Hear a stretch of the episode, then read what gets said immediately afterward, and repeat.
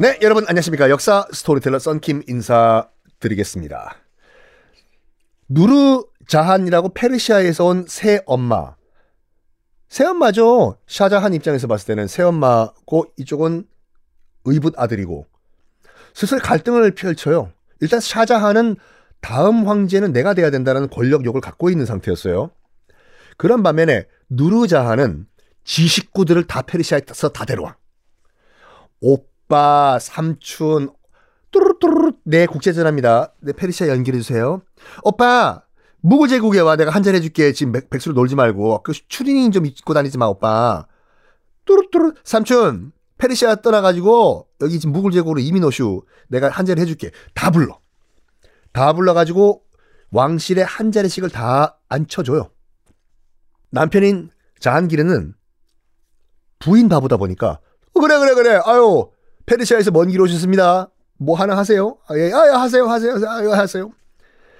특히 어, 이 누르자한의 친오빠 아사프라고 있었거든요. 아사프는 재상에 앉혀버립니다. 국무총리에 앉혀요. 이거를 샤자한이 가만히 보고만 있진 않았겠지요.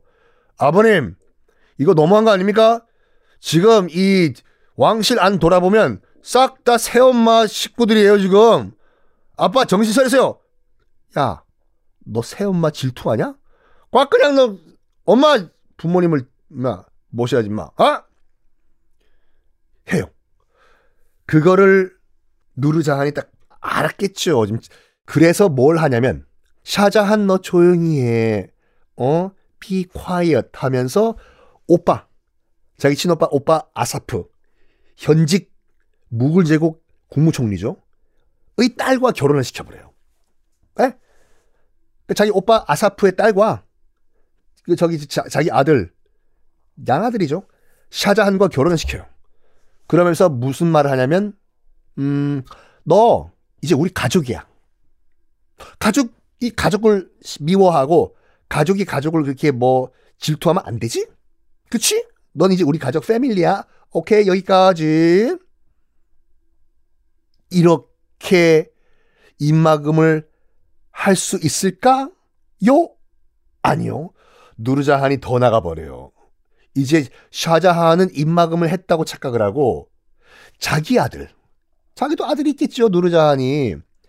자기 아들을 다음 왕으로 밀어요. 자한 기르한테 얘기를 해요. 자기야, 자기야, 지난번에 서, 그 선물로 준 500캐럿짜리 다이아 정말 고마워. Thank you. 그리고 자기야, 응? 뭐 왕이 꼭 무슨 뭐 얘만 왕이 돼야 된다는 법이 없잖아. 자기야, 내 아들 불쌍한 내 아들 왕 시켜주면 안 돼, 자기야? 어, 어, 어, 어. 자한기르가 어떻게 했을까요? 어요, 어 그래, 그래, 그래, 그래, 그래, 그래.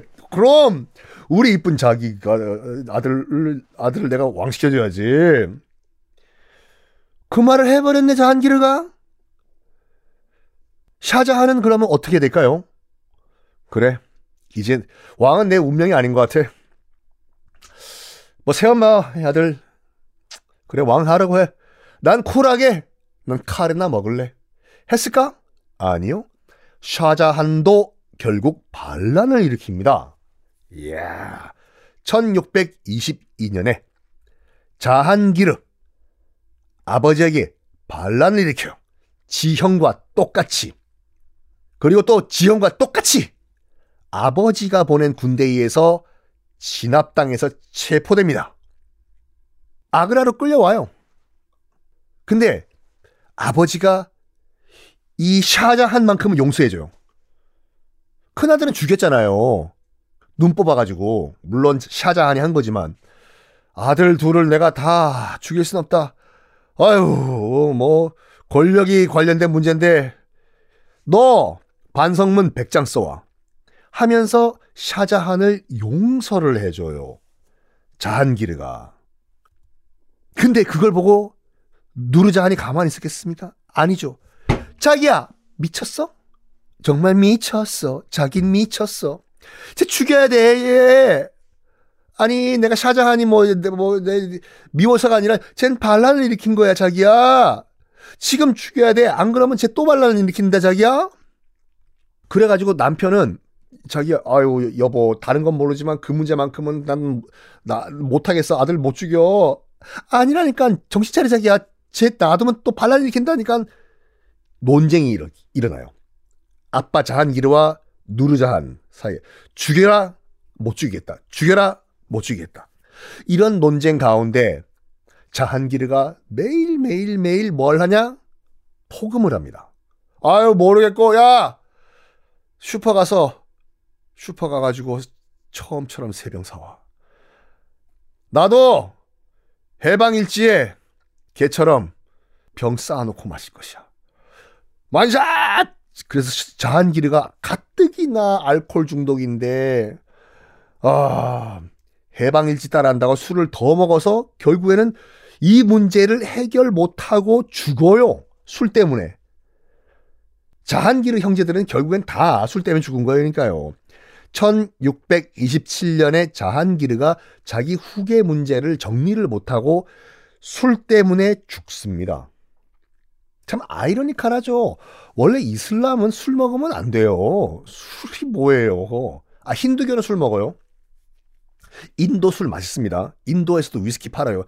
힌두교는 술 먹어요. 이슬람은 술 절대 못 먹어요. 절대. 그래서 나, 이거 뭐 나중에 그 얘기를 그다 따로 하겠지만 러시아가 러시아가 러시아 정교 있잖아요. 그리스 정교 같이 동로마 제국에서 만든 정교를 러시아의 한 황제가 두 가지 초이스가 있었어요. 러시아의 종교가 없을 때 이슬람을 받아들일까 아니면 그리스 정교를 받아들일까 이 러시아의 국교로 하다가 이슬람으로 거의 결정이 났어요. 근데 결정적으로 하나 때문에 180도 틀어져 가지고 이슬람교를 안 하고 그리스 정교를 받아들이면서 러시아 정교를 만든 거거든요. 뭐냐? 이슬람은 술 먹으면 안 된다 그것 때문에. 뭐? 보드카 먹지 말라고? 펴, 말도 안 되는 소리 마. 보드. 야, 우리 러시아인들에게 보드카는 물인데 우리 걸 먹지 말라고. 야, 야, 됐다 그래. 이슬람 아웃이고 우리 그리스 정교한다. 해서 그리스 정교가 러시아로 들어와서 러시아 정교가 된 거거든요. 하여간 이슬람인 제국의 황제들이 가족들이 다 술 때문에 죽었다는 건 정말 아이러니컬하죠. 자, 어쨌든 아빠는 죽었어요. 다음 이 권력 다툼 어떻게 될까요? 다음 시간에 보겠습니다.